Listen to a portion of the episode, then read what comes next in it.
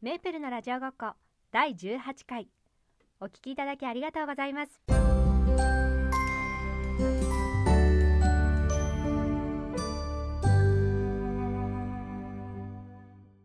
Hi everyone! メープルです。先週配信をお休みしてしまいました。というのもモンテソーリのアシスタントコースが始まりまして今回は0歳から3歳児のアシスタント資格に挑戦しています。はい。またやってるの？って感じかと思うんですけど。またやってます。はい、まあ、そんなわけでですね、まあ、ちょっと慌ただしかったこともありお休みをしてしまったんですが、まあ、今週からまた配信しますのでどうぞよろしくお願いします。で今日はリクエストをいただきましたのでそちらをご紹介します。カズさんからのご質問です。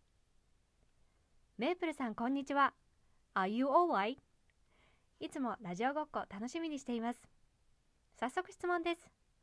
カラオケとハンバーガーのエピソードで英語の先生の話が出てきますがメープルさんは普段どんな風に英語を習っていますか？また習われていて英語学習者におすすめできる学習法とかもしありましたら教えてください。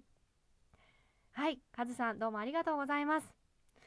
Are you alright? ってちょっとカズさんの真似をして言ったつもりなんですけどね。どうでしたかね？はい。ちょっとカズさんについてはまた後ほどあのー、ゆっくりご紹介したいと思うんですけどまずはこの質問にお答えします。はい。えーとですね私はそう英語の先生にですねレッスンを週に1回アメリカ人の先生に習ってるんですけれどももともとは1時間半対面でうちに来ていただいてレッスンっていう形でやっていたんですけれども、まあ、コロナでパンデミックがになってからはオンラインに切り替わって時間も1時間に短縮となりました。はい、でまあ私が英語をきちっと学ぶっていう意味ではもう本当にこの週1回の英語レッスンだけなんですけどでもすごく内容は充実していて私はとても満足してます。はいまあ、具体的にどんなことをやっているかと言いますとうんとプレゼンの練習を最初の方は結構重点的にやってましたかね。うん、であと私自身がちょっとアメリカの文化というか、まあ、歴史とかそういう背景とかもいろいろ知りたいっていうこともあったので最初の方にやったのは南北戦争についてこうちょっと学んでプレゼンをするっていうことをやりましたね。であとは私自身が日本のことを説明したいっていう思いもあったので大正時代の女性のファッションについてのプレゼンなんかをしたこともありました。はいでもう本当にねすごくフレキシブルというかもう何でもリクエストすればやってくれるのであのえーと、ネイティブチェックとかもお願いすることあるんですよね。で私そのモンテソーリのコースは例えばレポートを出す必要があるんですけどそのレポートのネイティブチェックもですしあと時々翻訳のお仕事もいただくことがあるのでその翻訳のネイティブチェックなんかもお願いしてます。はい、あとですね、まあ、何より助かっているというかあのことがですねあの人種問題とかそういう聞きにくい話題も聞けるんですよ先生に。というのも最初のレッスンの時に、まあ、そういうセンシティブな話題とかもあの全然遠慮なく聞いてもらって大丈夫だからっていうのを言っていただけたのでそれはすごく助かってますね。うん、なかなか聞きづらいというか、うん、でもこう失礼があってはいけないというのもあるので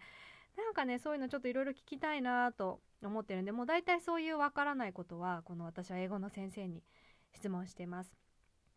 で1個ですねこの間私があのななて言うんですかねその白人以外の女性のことを説明したかったんですよ。まあ、まあ、自分も含めですけどね。でその時に「colored women」って言ったら「あその言い方良くないよ」って言われて women of color って言わないとダメだよって教えてもらってで、まあ、これは女性だけじゃなくて人に対しても colored people って言っちゃダメで people of color っていう言い方があの正しいんだよって正しいっていうかまあ失礼じゃない言い方だよっていうのを教えてもらってでこういうのって別に自分はすごい失礼なことを言いたくて言ってるわけじゃないから単純に私の語彙力のなさで言っているんですけど、まあ、そういうことを気づかずに失礼な表現とかをしちゃってたりしてしまうことを避けたいので、うん、なんかそういうこととか教えてもらえるのはすごく助かってます。はいはいまあ、英語のレッスンはそんな感じですかね。であとは学習法ですよねおすすめの学習法私ねちょっと実はなんか変な言い方になっちゃうんですけど、まあ、読み書き割と得意なのであんまり何て言うんですかね今勉強してないっていうとなんか変な言い方になっちゃうんですけど今私が重点を置いてるのってスピーキングとリスニングなんですね。でなんかどっちかっていうと今ながら勉強法ながら勉強みたいなのが多くってうん、なんかあえてこうきちっと時間を取るっていうよりは、まあ、海外ドラマを見たりとかあとなんか家事をしながら英語学習用のポッドキャストを聞いたりとかなんか割とゆるい感じで今はやってます。はいで、まあ、一番のおすすめ法っていうのは、まあ、いろんなところで言われていることだとは思うんですけど興味のある内容を英語で学ぶ読んだり聞いたりするっていうのがすごくいいなと思っていて例えば私の場合はモンテソーリ教育ですよね。うん、で、まあ、今そのモンテソーリ教育をそのロンドンにある学校のコースをオンラインで受講してるんですけどだからやっぱ英語をそこで聞いてでディスカッションもあるから話してでレポートあるから書いてっていう感じでですね、うん、すごく英語の勉強にもなるしあのなんかそのモンテソーリ教育の知識自体も入るしすごく、一石二鳥というかいいなと思ってます。はい、なのでこう興味のある内容を英語で学ぶっていうのは個人的にはすごくおすすめですね。であとはあのエピソード第1回目の時にも言ったんですけど子供と一緒にフォニックスとかああいうのをこう基礎からやるっていうのもすごく発音を良くしたりするのにいいなと思っていてあとはですねそのフォニックスの練習も兼ねて音読してますね。あの、うん、寝る前とかに英語の本を音読してます。はい。そんな感じですかね。うん。ちょっとねカズさんの勉強に比べるとね全然なんでちょっと恥ずかしいんですけど まあそんな感じです。はい。でカズさんについてちょっとご紹介したいんですけどカズさんは私がその去年モンテソーリの講座を受けるってなった時にそのイギリスにある学校だったので私はイギリスに行ったことがないんですね。でオンラインだからまあ行く機会もないんですけどちょっとイギリスの風を感じたいなと思ってでノートでイギリス英語とかで多分検索したんですよ。でその時に出てきたのがカズさんであなんかすごくいいなと思ってフォローさせていただいてでねちょっとねカズさんはほんとすごいんですよ。なんか本当にねいろんな試験に挑戦されていてこの方の向上心はなんどこまで続くんだろうみたいな。なんか本当にいつもすごいなと思っているんですけどここの間読んだノートで1日3時間英語勉強してるって書いてて どういうことと思ってるんですけど。いや本当にねもうとにかく尊敬してます。はい。でカズさんはノートだけじゃなくてポッドキャストも配信されていてでそう先ほどの「Are you alright?」っていうのはまさにですね私がカズさんにイギリスならではのこう挨拶というか表現ってありますかって質問したら教えてくださった表現でポッドキャストでもそのことをお話ししてくださっている回があるので、えー、とそれもしエピソードのリンクが貼れるのかな？もし貼れたらあの概要欄に貼っておきます。はい、であとはですねあのカズさんは